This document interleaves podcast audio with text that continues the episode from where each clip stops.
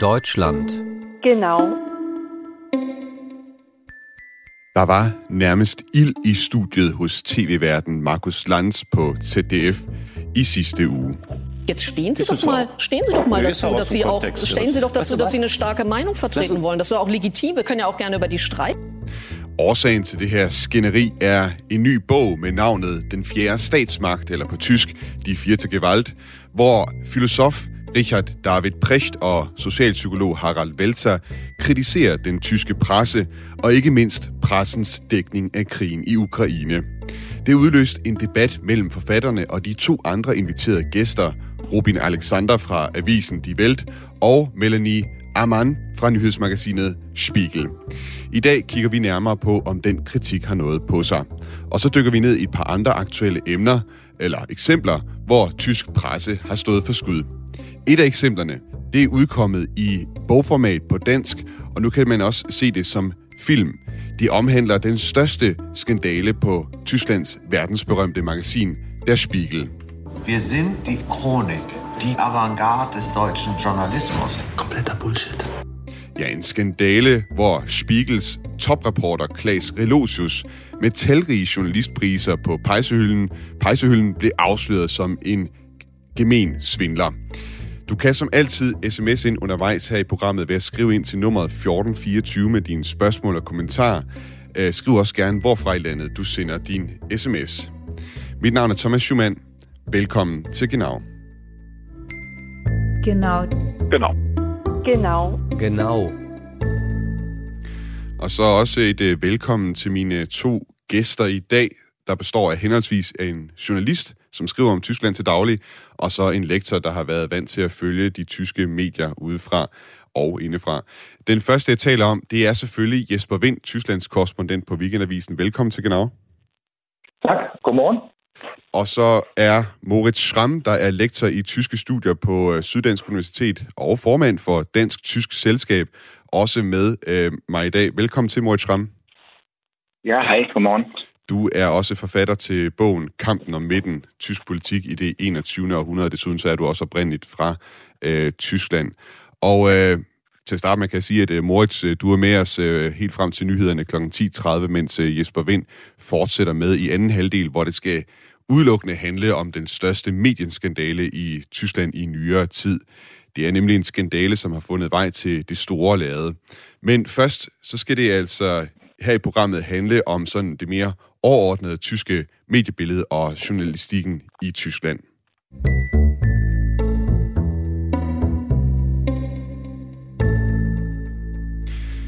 Som jeg sagde i min øh, indledning, så var der altså godt gang i debatten hos øh, tv-verden Markus Lanz, da han i sidste uge havde inviteret gæster i studiet til en snak om bogen Den fjerde statsmagt, eller på tysk, Die vierte Gewalt.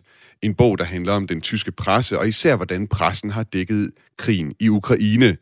De to repræsentanter for pressen, Robin Alexander fra Die Welt og Melanie Amand fra Der Spiegel, de følte sig i den grad trådt over tæerne, da de mente, at de to forfattere bag bogen, altså filosofen Richard David Precht og socialpsykolog Harald Welzer, at de anklager dem for at gå den tyske regerings ærne i forbindelse med dækningen af krigen. Ein Vorwurf des Buches ist, wir plappern der Regierung nach. Wir sind zu nah an der Regierung, wir verstärken das Nee, Regierungs... steht nicht im Buch. Plappern der Regierung lassen, nach steht vielleicht einfach lassen Sie nicht Herrn im Buch. Das, das stimmt auch, das steht so nicht im Buch, aber Sie haben es so Da steht verstanden. nicht, dass wir das Regierungsnarrativ nacherzählen. Da steht nicht, dann habe ich das Falsche gelesen. Da steht im Buch drin, dass sich sowohl die Journalisten wie die Politiker innerhalb sehr kurzer Zeit in der unübersichtlichen Situation des Kriegsausbruchs auf ein Narrativ geeinigt Ich haben. mache Da steht nicht drin, sie plappern nach, was die Regierung gesagt Ich hat. Das ist ein ganz feiner Unterschied, auf den es ankommt. Ja, det kan måske være svært for lytterne derude at hitte hoved og hale i, hvad der sker her i real time på tysk, så vi tager den lige i langsom gengivelse på dansk. Robin Alexander, altså øh, journalist og redaktør fra avisen Die Welt, han starter med at sige, at der i den her nye bog skulle stå, at vi, medierne, altså de tyske medier, snakker regeringen efter munden. Richard David Precht, han afbryder så og siger, nej, det er ikke det, der står i bogen. Så siger Robin Alexander, eller han svarer i virkeligheden med et spørgsmål, står der ikke, at vi skulle fortælle regeringens narrativ? Og dertil så svarer Prægt skarpt, der står i bogen, at såvel journalister som politikere på meget kort tid fandt sammen om det samme narrativ i en meget uoverskuelig situation ved krigens udbrud. Det, og ifølge Prægt, der er der altså en meget fin forskel mellem det, og så det at bare tale regeringen efter munden. Moritz Schramm, jeg kunne godt tænke mig at starte med dig. Handler den her kritik om, at den tyske presse simpelthen er for regeringsvenlig? Nej, det synes jeg ikke. Jeg synes, at, at Brecht har en pointe i hans, øh, hans svar der. Øh, kritikken handler om, at, at de synes, at den, de tyske medier generelt skaber for entydigt fortællinger. Det vil sige, for, de er for polariseret for meget, øh, skabende en bestemt narrativ om, hvad de synes er rigtigt eller forkert. Men de siger ikke nødvendigvis, at den narrativ er venligt over for regeringen. Faktisk er det sådan, at Valser for eksempel flere gange har været ud og, og har støttet Scholz modkritik i medierne. Altså kansleren Scholz, øh, den tyske bundeskansler, som var altså lidt mere tøvende i manges øjne i forhold til levering af våben til Ukraine. Og det synes Valser var rigtig linje imod de tyske medier.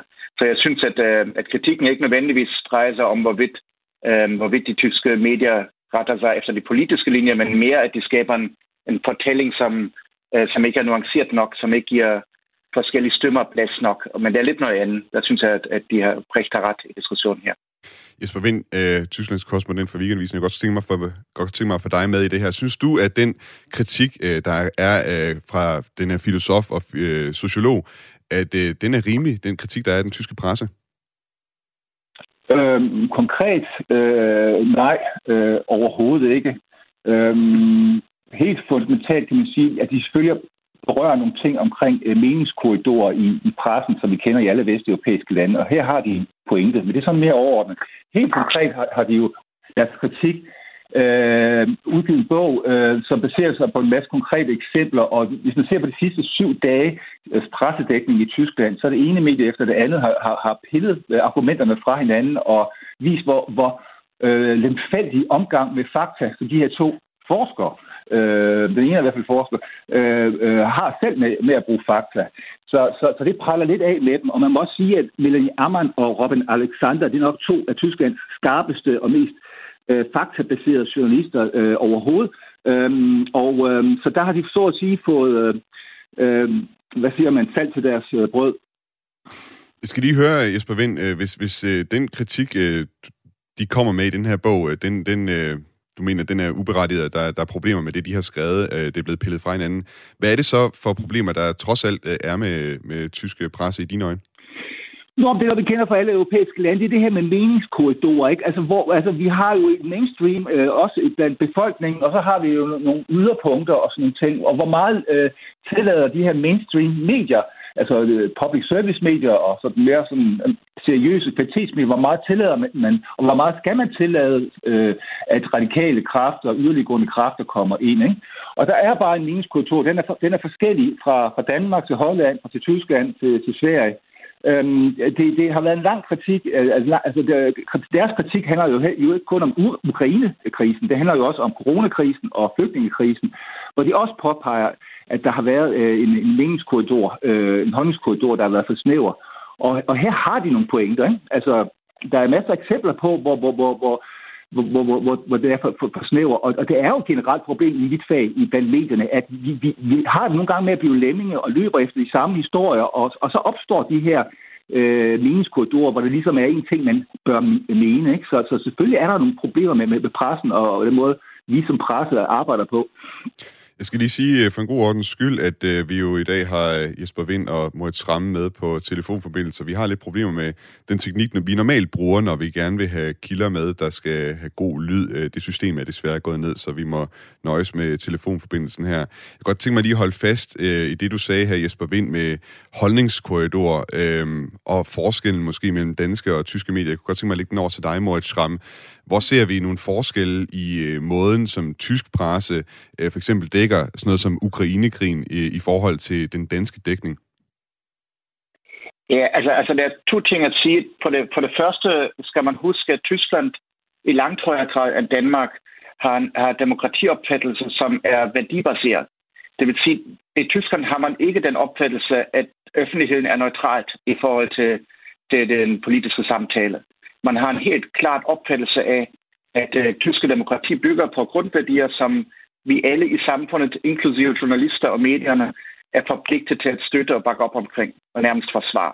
Dermed har man en, en, øh, i modsætning til Danmark ikke en idé om, at medierne og journalister som udgangspunkt skal være neutrale. Det skal de faktisk ikke være i Tyskland. De skal have nogle grundlæggende værdier, de går ind for. Og det mærker man ofte i den forstand, at, øh, at netop som Jesper meget rigtig var inde på, at yderpunkterne bliver klippet af, og det bliver øh, nogle gange ret voldsomt. Når vi så ser på den konkrete dækning af krigen i Ukraine, som du spørger ind til, synes jeg sjovt nok, at det faktisk er sådan, at de tyske medier er mere differencieret end de danske medier i forhold til vores reaktion på krigen. Helt konkret synes jeg, at der har været ret voldsomme debatter i de tyske medier omkring, hvordan vi skal agere i krigen. Skal vi levere våben? Skal vi presse Ukraine til en kompromis med Rusland, det vil sige afgivelse af territorium? Det er noget, som Walser og Brecht har ligesom antydet kunne være en løsning.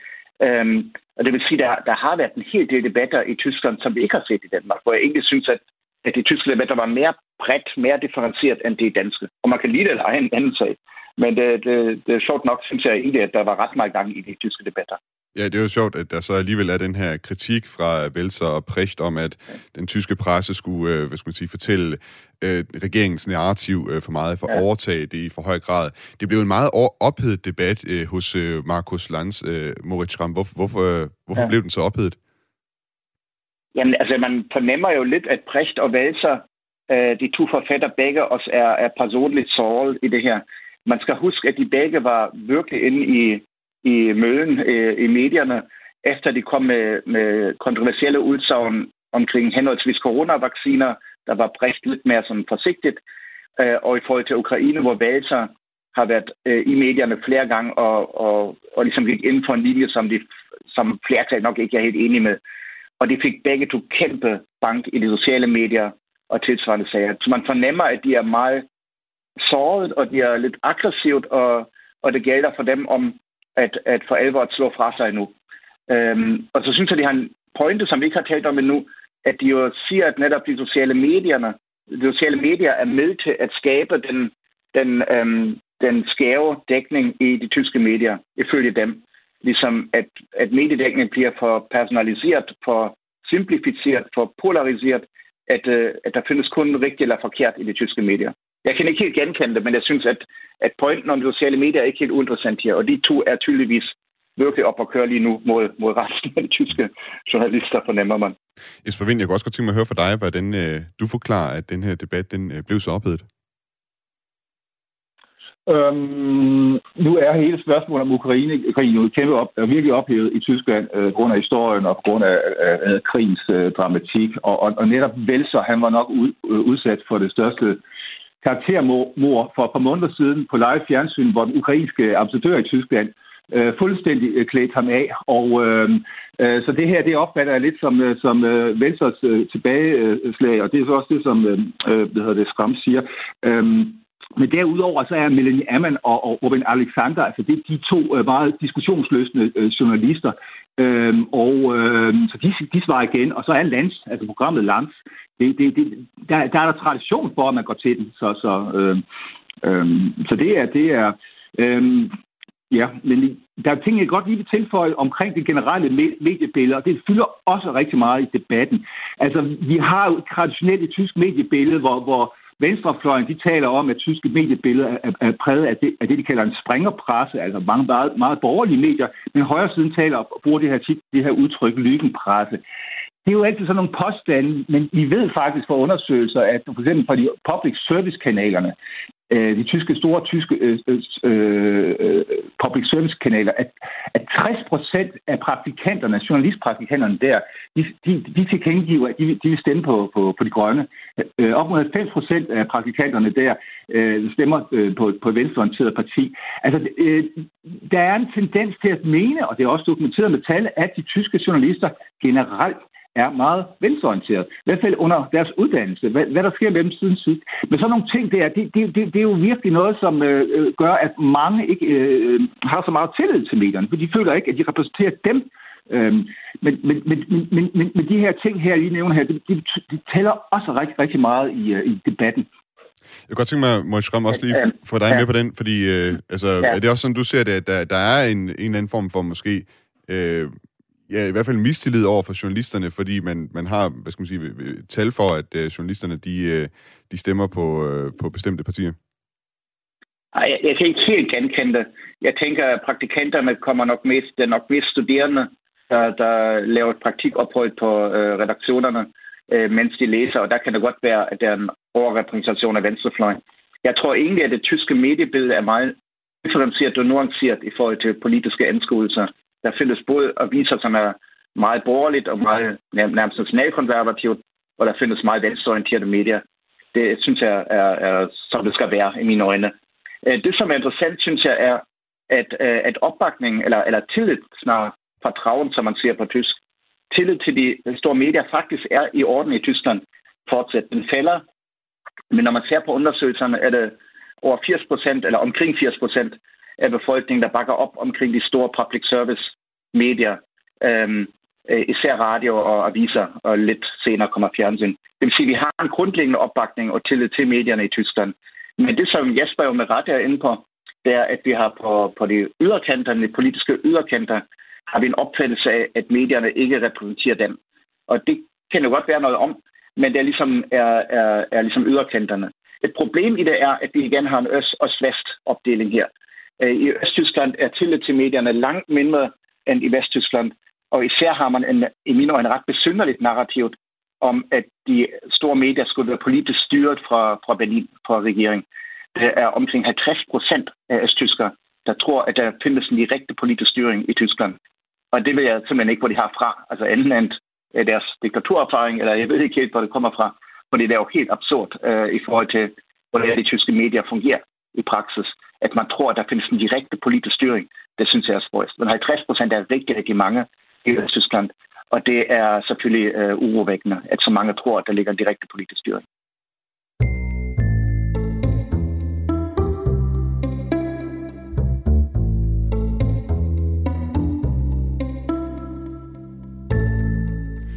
Vi springer videre til en øh, anden øh, historie om det tyske medielandskab, som også handler om øh, tilliden til medierne. Fordi når man snakker om den fjerde statsmagt og borgernes tillid til journalistikken, så breakede en ret bemærkelsesværdig mediehistorie i Tyskland i sidste måned. Under coronapandemien har Tysklands største tabloidmedie Bild nemlig kørt en vedholdende omgang øh, en vedholdende omgang journalistik om det verdensomspændende tyske sportsmærke Adidas, der under pandemien nægtede at betale husleje på en række adresser i Berlin. Uden tvivl en uh, interessant historie, men uh, der er et twist, for topchefen i Axel Springer Verlag, altså det forlag, der ejer Bild, er samtidig Adidas' udlejer. Og topchefen, Mathias Døpfner, står nu anklaget for at bruge Bild til at køre kampagne, som han selv har en økonomisk interesse i. Moritz Schramm, det her vil øh, være en meget bemærkelsesværdig sag, hvis den øh, skete i Danmark, og det vil nok også skabe øh, debat om journalistikkens troværdighed. Er det det samme, øh, er det det, der er tilfældet i Tyskland lige nu? Jo, altså det, det har skabt debat og øh, voldsom kritik, øh, øh, men jeg vil sige, at troværdighed og bildervisen er jo ikke noget, man umiddelbart lægger sammen på forhånd. sige, hvis jeg må sige det sådan, har Bildavisen har en omdømme for, at de at de laver kampagnejournalistik i især meget konservativ retning, men også at de, at de godt kan blande personlige historier og, øhm, eller dagsordner og historierne sammen. Så det er måske ikke helt overraskende, men selvfølgelig er det en ret konkret sag, at det ret voldsomt, at en af deres egne folk ligesom har øh, profiteret fra deres, øhm, deres kampagner, den er selvfølgelig lidt voldsom. Jeg kan lige tilføje, at vi har henvendt os øh, til presseafdelingen i Axel Springer Forlag for et uh, muligt interview med Mathias uh, Døfner, men uh, de er ikke uh, vendt tilbage på, uh, på spørgsmålet her. Jesper Vind, uh, den her sag, hvor, hvor stor er den uh, blevet i Tyskland? Mm, som Mort siger, øh, pænt stor, men ikke overordentligt stor. Altså, nu er det også ja. sådan, altså, altså jeg, jeg undrer mig lidt over, at den ikke er større. Øh, jeg synes, det er lidt sløjt, at den ikke går lidt mere til det, fordi Mathias, øh, øh, hvad hedder han nu, øh, Døfner, øh, øh, han er virkelig tit ude med riven efter andre medier, og, og, og virkelig en, der blander sig i samfundsdebatten. Så, så jeg synes godt, han kunne få nogle større tæsk her. Det er jo helt vildt, at, at, øh, at de kører en kampagne mod Adidas, når, når, når han selv har, har økonomiske interesser i det. Øhm, men øhm, jamen, jeg, altså, ja, jeg er overrasket, men øh, altså, måske nok fordi, at øh, jeg ved ikke hvorfor. Øh, øh, øh, altså, ja. Man kan sige, at Bild er jo et øh, uh, tabloidmedie, og også sådan den øh, frække dreng i klassen. Øh, den her historie, den kommer så året efter, at bladet var inde i en stor MeToo-skandale, som kostede chefredaktør Julian øh, Reichelt øh, jobbet. Øh, Moritz Schramm, øh, den her historie, kan det koste på Bilds øh, læserskare, eller ville det have været værre, hvis øh, det var Spiegel, der stod i sådan en skandale her? Ja, det vil være værre for Spiegel, øh, alene af den grund, at, at den typiske bildlæser ikke følger med i, øh, i de, som man skal kalde det, intellektuelle akademiske debatter i Tyskland.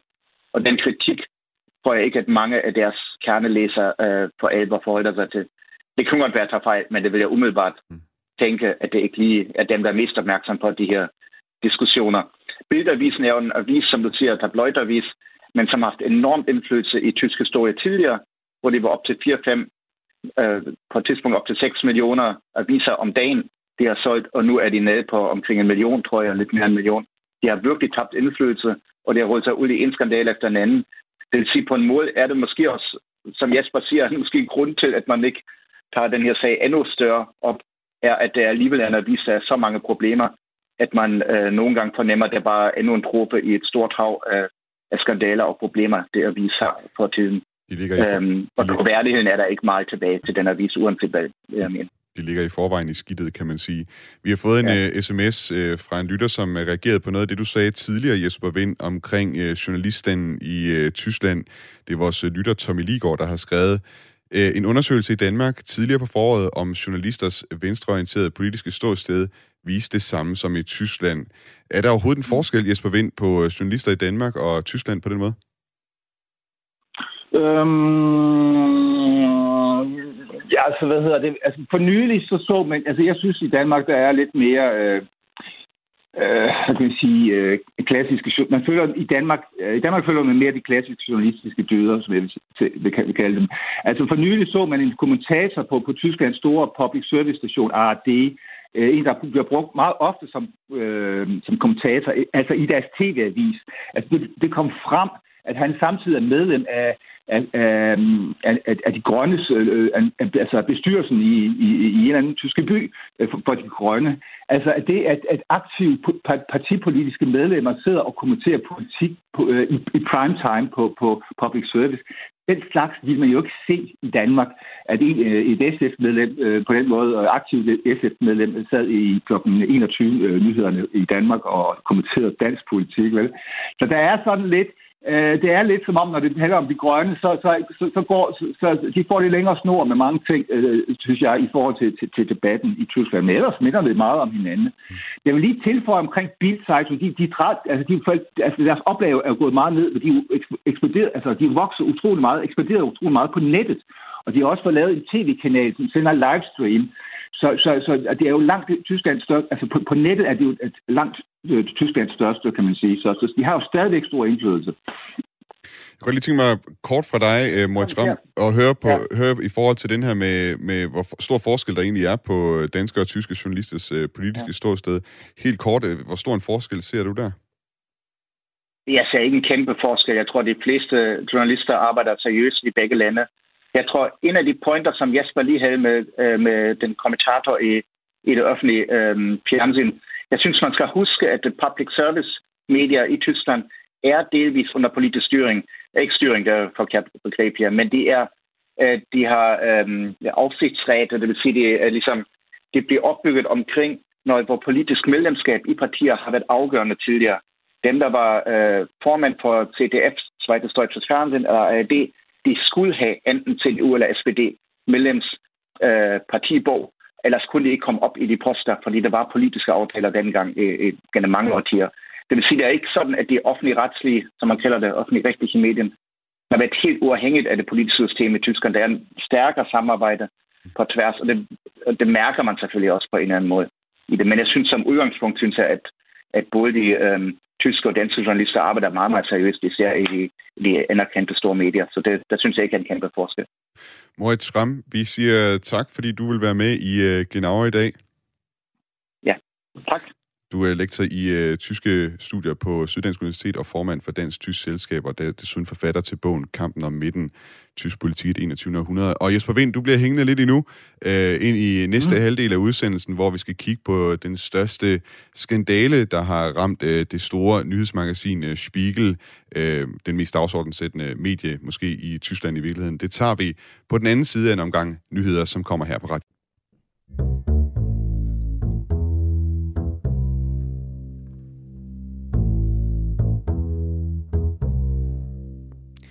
Velkommen tilbage på Genau på Radio 4, hvor vi i dag taler om det tyske mediebillede. I første halvdel af programmet der handlede det om tysk journalistik og en ny bog, der kritiserer den tyske journaliststand for at snakke regeringen efter munden. Husk, hvis du ikke fik hørt med fra starten, så kan du gå ind og finde den her udgave af Genau og alle tidligere udsendelser af Genau i Radio 4's app. Du skal bare downloade appen i din App Store, og så søg efter Genau, og så kan du også gå ind og følge programmet der. I resten af programmet, der skal det handle om en historie, der kaldes den største tyske medieskandale i nyere tid. Den fandt sted i kernen af Tysklands mest anerkendte journalistiske flagskib, Der Spiegel, og det handlede om det unge, om en ung reporter Wunderkind, Klaas Redotius. Hans karriere fløj afsted, og han vandt priser og blev rost til skyerne, men det var bygget alt sammen på en løgn. Og den løgn kan man nu læse om i bogen 1000 Zeile Lygen. 1000 linjer løgn, som også er udkommet på dansk på forlaget Brilleulen. Bogen er endda blevet omsat til en film, som fik premiere i de tyske biografer i sidste uge. Med mig igen i dag, der har jeg stadig forbindelse til Jesper Vind, der er Tysklands korrespondent på øh, Weekendavisen. Tak fordi du var med, Jesper Vind. Jamen selv tak. Og I kan som altid sms øh, ind derude, hvis I har et spørgsmål eller en kommentar til øh, programmet. Skriv ind til nummeret 1424, og skriv også gerne jeres navn og hvorfra I landet I sender jeres sms. Mit navn er Thomas Schumann. Velkommen til Genau. Og øh, Jesper Vind, jeg bruger lige lidt tid her i starten på at oprise, hvad hele den her historie om Klaas Relosius øh, og den her film og bog går ud på, og så kommer jeg, vender jeg tilbage med nogle øh, spørgsmål til dig øh, senere hen. Det er som sagt øh, sådan, at der er udkommet den her film, som er inspireret af den største tyske medieskandale. Øh, den her film den udkom den 29. september. Det er en film, der handler om Tysklands verdensberømte magasin Spiegel. Das stimmt was nicht mit dem Text von Lars. Bitte? Du behauptest, dass Lars was erfunden hat? Alles, was wir hier schreiben, wird auf Herz und Nieren geprüft som I kan høre i traileren her, du påstår altså, at Lars har fundet på historien, har, har løjet om det. Øh, det er en øh, film, der hedder, øh, den, traileren til filmen, der hedder Thousand Seilen, som bygger på den virkelige historie om Spiegel og Klaas Relotius.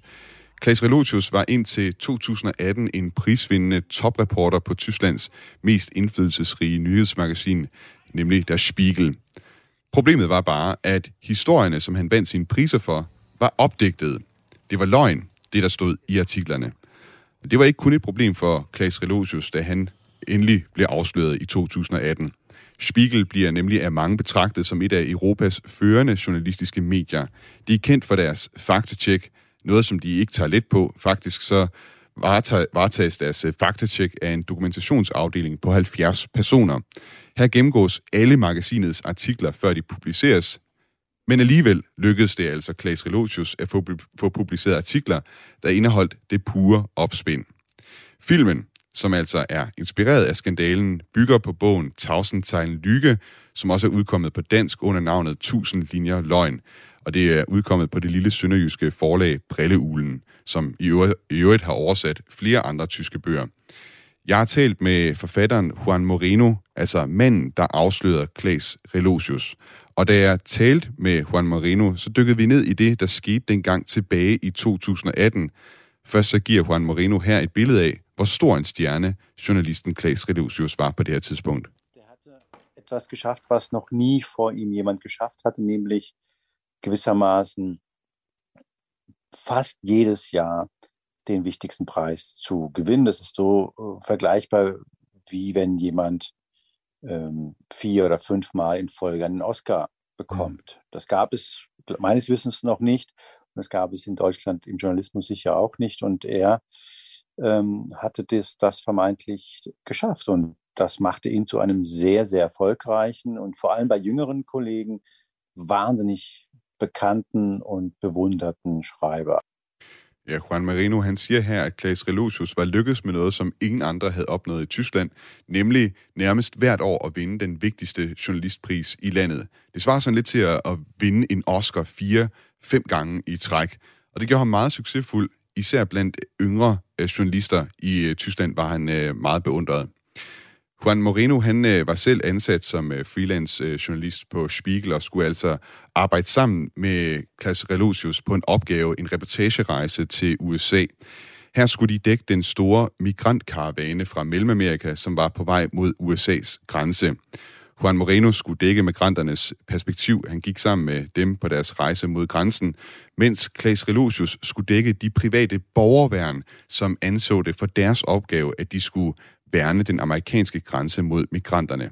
Og i den færdige artikel, som kom ud af det her arbejde, der beskrev Klaas Relosius, hvordan han var med de her mænd fra borgerværnet på patrulje ude i ørkenen. I artiklen der blev de beskrevet som hårdkogte typer, der støttede Donald Trump, og som var klar til at skyde efter de latinamerikanske migranter. Men ifølge Juan Moreno, så gik det lidt for nemt for Klaas Relosius og for nogen fra de her private borgerværn til at stille op til interview med deres Spiegel.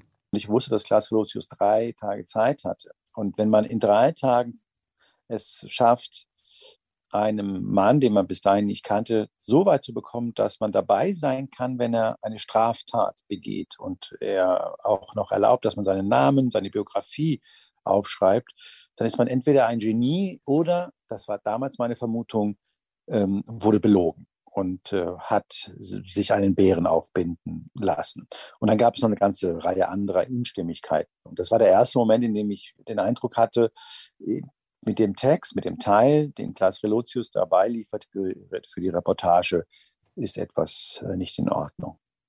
Juan Moreno fortæller her, at han på det tidspunkt vidste, at Klaas Relotius havde tre dage til den her reportage.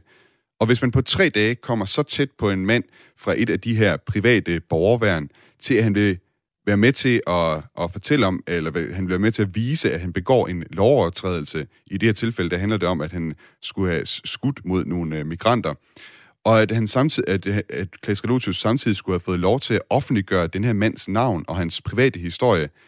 Ja, så er man som journalist enten et geni, eller også er det hele løgn. Og så var der også andre uoverensstemmelser i fortællingen. Og det var her, Johan Moreno for første gang fik fornemmelsen af, at der var noget, som ikke helt stemte.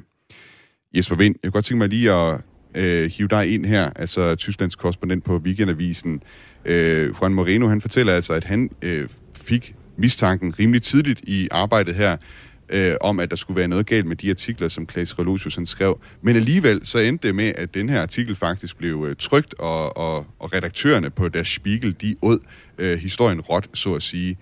Øh, hvad siger det om, om, om Spiegel, at øh, de var blinde for de ting, som øh, øh Claes Klaas Relosius han, øh, han skrev her om situationen over i USA?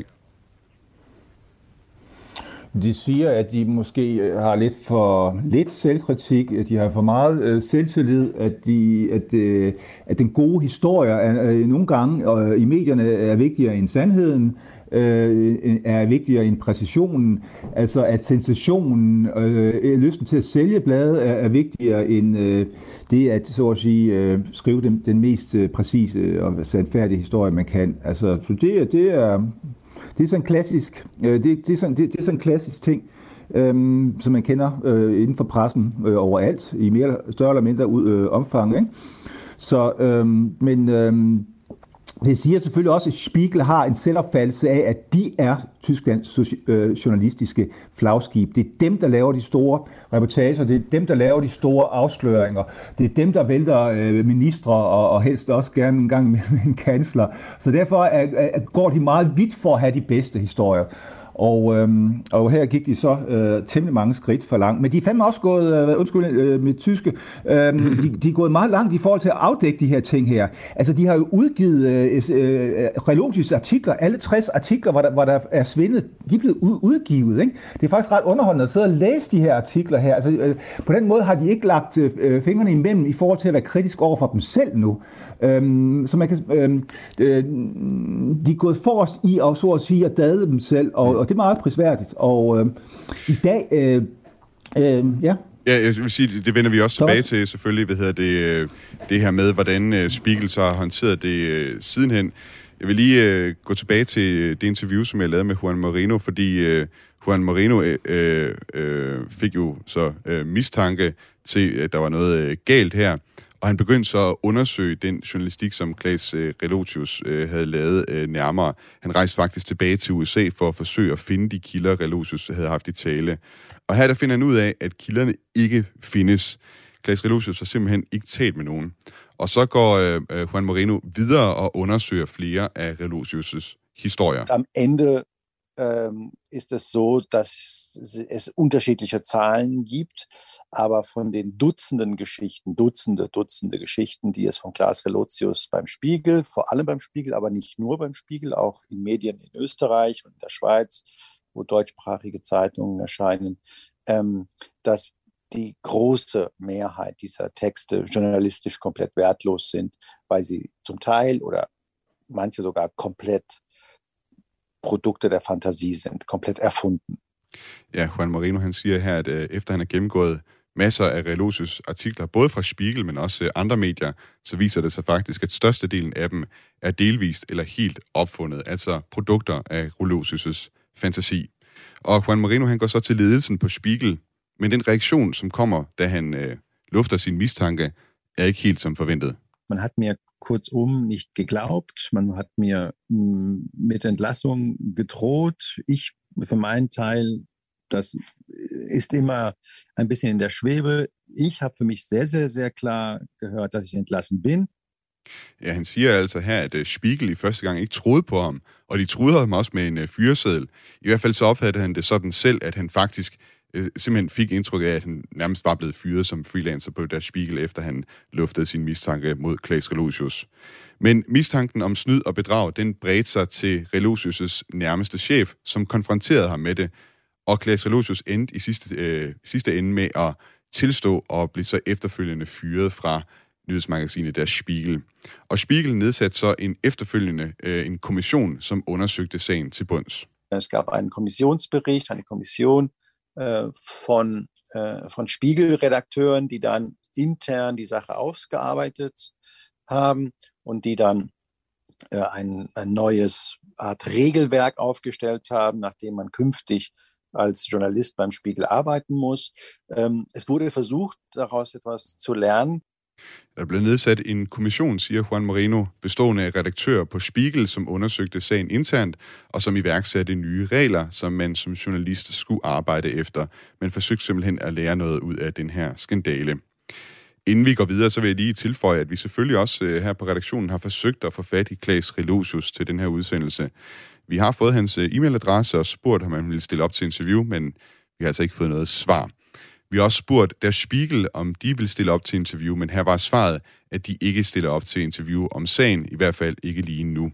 De henviser dog til, at en afdeling på deres hjemmeside, øh, hvor de har redegjort for deres egne interne undersøgelser om hele Relosius-affæren.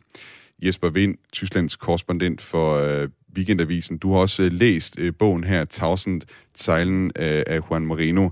Hvor stor en skandale var den her historie tilbage i øh, 2018? Den var øh, kæmpestor. Altså, øh, Spiegel, øh, Tysklands øh, journalistiske flagskib, ikke? Øh, det skib, det går ned med, med mand og mus, fordi, fordi deres, deres fornemmeste reporter er en stor svælder.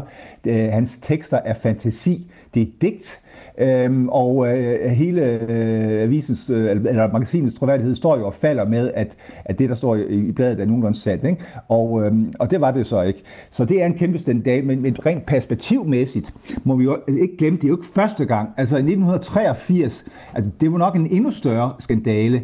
Der var øh, øh, Spiegels konkurrerende magasin øh, Stern, de var jo ude med, øh, de havde fundet Hitlers dagbøger og trykte dem i, øh, øh i store oplag, og, og det viste sig også, det var opfundet. Altså, øh, at, at, øh, man havde ikke fundet Hitlers dagbøger. Der var en, der havde forfalsket, dem, øh, forfalsket nogle bøger og kaldt dem Hitlers dagbøger.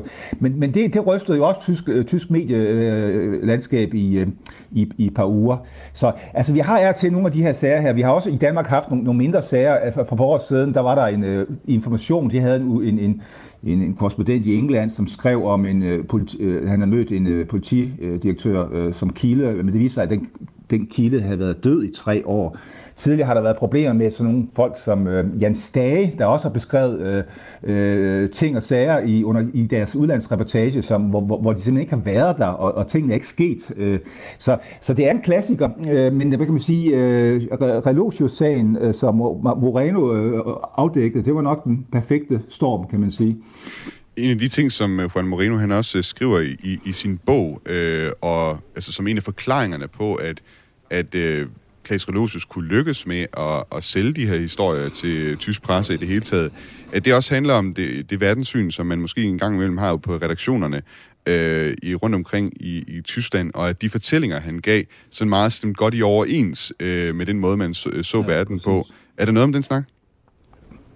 Ja, præcis. Det, ikke? Altså, de, de her, det var nogle virkelig nogle klichéer, nogle stiliserede typer. De her folk, der bevogtede grænsen ved, ved, ved, ved den meksikanske grænse fra amerikansk side. Det var selvfølgelig sådan nogen, der, der elsker våben og, og er skydegale og hader indvandrere og stemmer Trump og sådan nogle ting. Ikke? Altså det, det, det, var, det var sådan set, øh, øh det passede fint til de der øh, øh, klichéer, man, man har om, om, hvem er en Trump-vælger, og, og også en øh, klichéer om, hvad, hvad var en indvandring.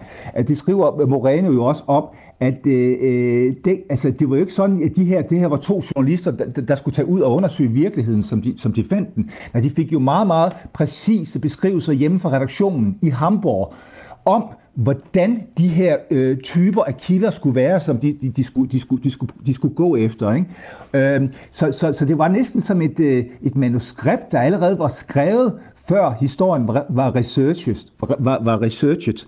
Øh, øh, altså, altså et manuskript, der passede til de her forud, for, forudfattede holdninger, som, som redaktørerne havde hjemme i Hamburg. Ikke? Øhm, altså lidt, hvis, hvis Danmark skulle lave noget om en DF-vælger, så er det en, der, der sidder i, i, i udkants Danmark med gammel nedslidt campingvogn i forhaven og en øh, mobilantenne og øh, spiser, øh, spiser en hotdog. Ikke? Altså vi kender alle sammen de her øh, klichéer og de her øh, billeder her. Så, og øhm, altså journalistikens opgave er jo at tage ud og undersøge øh, tingene med åbne øjne, ikke? og det, det, det gjorde de her spiegeljournalister jo så ikke. Hvordan, hvordan var reaktionerne i, i Tyskland på det her tidspunkt øh, for både andre medier og politikere? Jamen, altså, højrefløjen brugte jo især øh, den her sag til at, øh, at, sige, altså øh, den tyske højrefløj, øh, yderste højrefløj, AfD, Alternativ for Deutschland, de har jo mange år haft det her slogan, der hedder Lykkenpresse, Lykkenpresse, Lykkenpresse, når de mødte den, øh, hvad kan man sige, den, den almindelige øh, mainstream øh, øh, medie. Øh, og Øh, Øh, AFD var jo ude og køre en, en kampagne mod, øh, mod, mod, øh, mod, mod, mod, mod Der Spiegel og sagde, nu har vi jo beviset, vi har råbt lykkenpresse i mange år, blandt andet efter jer, og nu er det jo bevist, I er jo fuld af løgn fup og gamle aviser. Ikke? Altså, så, så, og hver gang, øh, jeg oplevede også sådan på pressemøder, og sådan, når jeg var til, hvis jeg var til møder, hvor, hvor der var FD'er til stede, altså politiske møder, hvis der var nogen fra, fra, fra Der Spiegel, der stillede et kritisk spørgsmål til, til, til en AfD-politiker, så det første, den der AfD-politiker jo svarede genvendt, når du kommer fra, du kommer fra øh, øh Relotius-magasinet, ikke? Øh, jer kan vi vist ikke stole på, ikke? så det var meget svært at være, være almindelig Spiegel-journalist i de der år der. Altså det her, det ødelagde virkelig arbejdet i langt hen ad vejen for, for mange almindelige, troværdige, øh, øh, dygtigt arbejdende spiegeljournalister. Det her spørgsmål om øh, Spiegels øh, troværdighed efter Relosius-skandalen, det er også noget, jeg har øh, hvad skal man sige, forsøgt at, at, at undersøge med tyske kilder. Jeg har blandt andet jeg har snakket med det tyske journalistforbunds pressetalsmand Hendrik Sørner om, hvordan øh, situationen øh, ser ud her fire år efter skandalen i forhold til sådan øh, tysk øh, journalist, journalistiks øh, troværdighed efter den her skandale. Also ich glaube, insgesamt hat die Glaubwürdigkeit des Journalismus in Deutschland darunter nicht gelitten. Das lag aber ausschließlich daran, dass der Spiegel sehr schnell äh, nach Bekanntwerden dieser Fälle eine interne Untersuchung eingeleitet hat mit äh, Experten von draußen und die Ergebnisse dieser Untersuchung schonungslos veröffentlicht hat. Also der Spiegel hat da Kritik, Selbstkritik geübt. Ähm, er ist da wirklich sehr hart mit sich selbst ins Gericht gegangen. Und diese äh, sehr umfangreiche Aufklärung, die war es, glaube ich, die verhindert hat, dass die Relotius-Affäre auf den deutschen Journalismus übergeschlagen ist. Hendrik Sørner, han siger i klippet her, at øh, han mener ikke, at tysk journalistik har lidt øh, skade samlet set her fire år efter skandalen rullede. Og han siger, at det skyldes, at øh, Spiegel iværksatte en øh, gennemgribende undersøgelse med eksperter udefra, som, og bagefter så, så offentliggjorde de nådesløst, øh, hvad skal man sige, rapporten, der kom ud af det, øh, hvad skal man sige, den, den undersøgelse, der kom ud af alt det arbejde. De lavede altså selvkritik, og det forhindrede, at skandalen, den skadede resten af journalistikken i Tyskland. Jesper Vind, er du enig i den betragtning? Ja, det, øh, det er langt hen ad vejen, og, og altså øh, her i 2022, der må man sige, at, at, at øh, skaden nok er begrænset, og Spiegel øh, oplever, især Spiegel Online, oplever jo også øh, fremgang igen, øh, og øh, de satser virkelig meget på kvalitetsjournalist øh, i øjeblikket. Blandt andet med hende der Melanie Amman, som vi hørte om i første del af udsendelsen, som øh, et af, hvad kan man sige, flag, øh, flagskibene for, for, for journalistikken. Så ja, er kommet tilbage igen, kan men man sige. altså, jo, jo, men, men altså, det var en skandal, og nu kommer der en film om det, som minder os alle sammen om det igen. Og for et år siden var der jo også et teaterstykke, det blev opført øh, øh, blandt andet på, på Mongo Park her i Danmark. Øh, så øh, altså generelt øh, er, er journalister jo ikke de mest troværdige øh, mennesker i, øh, i, i, i samfundet, og øh, så, så, så på den måde har det selvfølgelig skadet. Jeg kunne godt tænke mig at høre uh, Jesper Vind, fordi det er også en ting, jeg synes, der er interessant ved Juan Marinos bog. Det er hele hans beskrivelse af, uh, hvilken status Claes Relotius han uh, fik, uh, før han uh, blev afsløret. Han blev ligesom båret uh, frem på hænder og fødder. Kan du huske uh, Klaas Relotius allerede før den her skandale, den uh, rullede ud? Jamen, jeg havde da læst flere af hans uh, artikler, og uh, hvad hedder det... Uh, Øh, nogle af hans artikler blev også oversat til dansk og trykt i danske aviser. Øh, Dagbladet Politikken øh, trykte jo øh, Relotius' øh, fremragende, fantastiske reportage, ikke? som altså var fup og gamle aviser.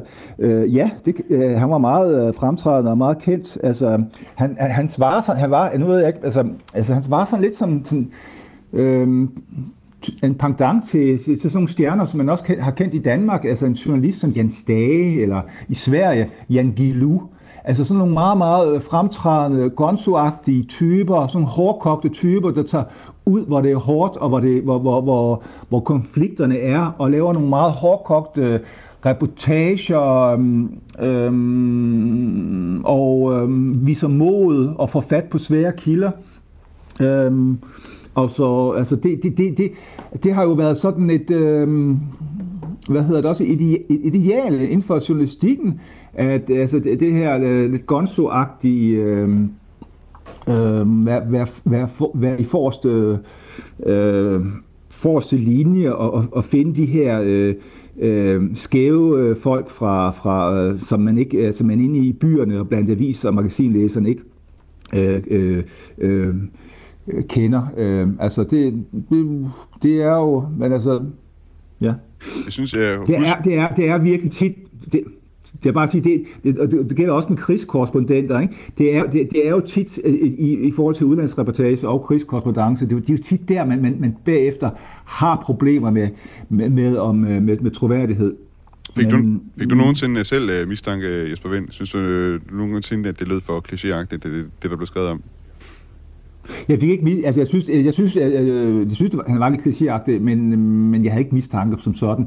Altså jeg har, øh, øh, jeg, har, jeg har jo selv tidligere haft mistanke om andre journalister, det har jeg også skrevet om i Weekendavisen. Øh, jeg, jeg, var, jeg skrev meget kritisk ting om øh, Åste Sejerstads øh, den norske journalist Åse Sejerstads reportager fra Irakkrigen, hvor jeg påpegede, at der var altså simpelthen faktuelle fejl, og, og der var også, øh, jeg påpegede også en af hendes kilder, øh, øh, øh, faktisk øh, ikke øh, eksisterede. Øh, men det, det er nogle år siden. Øh, det var, øh, men altså, de her, de her sager her, de, de dukker op fra, fra, fra tid til anden. Vi har fået et spørgsmål. Altså, man skal også huske på, at udenlandskorrespondenter, udenlandskorrespondenter er, er jo meget svære at kontrollere. Øh, Undskyld, jeg afbryder dig, Jesper Vind. Vi har fået et spørgsmål fra Claus her, ja. øh, som jeg tænker, du lige kan komme med et, et kort svar på her til sidst. Øh, han spørger, om der simpelthen er for mange penge og prestige i journalistik, siden at nogle journalister, de altså falder på fristelsen til at fake. Øh, helt kort, øh, hvad siger du til det, Jesper Vind? Der er meget prestige, men altså, så mange penge er der heller ikke. øh, det er prestigen, som den der hårdkogte øh, krigskorrespondent, der står og rapporterer direkte med, med, med, med udsigt til, til afgrunden og med udsigt til døden. Ikke? Øhm, det var, det var... Det, den form for journalistik er meget svær at kontrollere. Det er også derfor, du har alle de her skandaler. Ja. Det var et godt svar her til sidst. Jesper Vind, øh, Tysklands korrespondent for Weekendavisen. Øh, mange tak, fordi du var med for at tale om øh, hvad skal man sige, situationen i tysk journalistik er aktuelt. Tak fordi du det. Du var med. Ja, selv tak.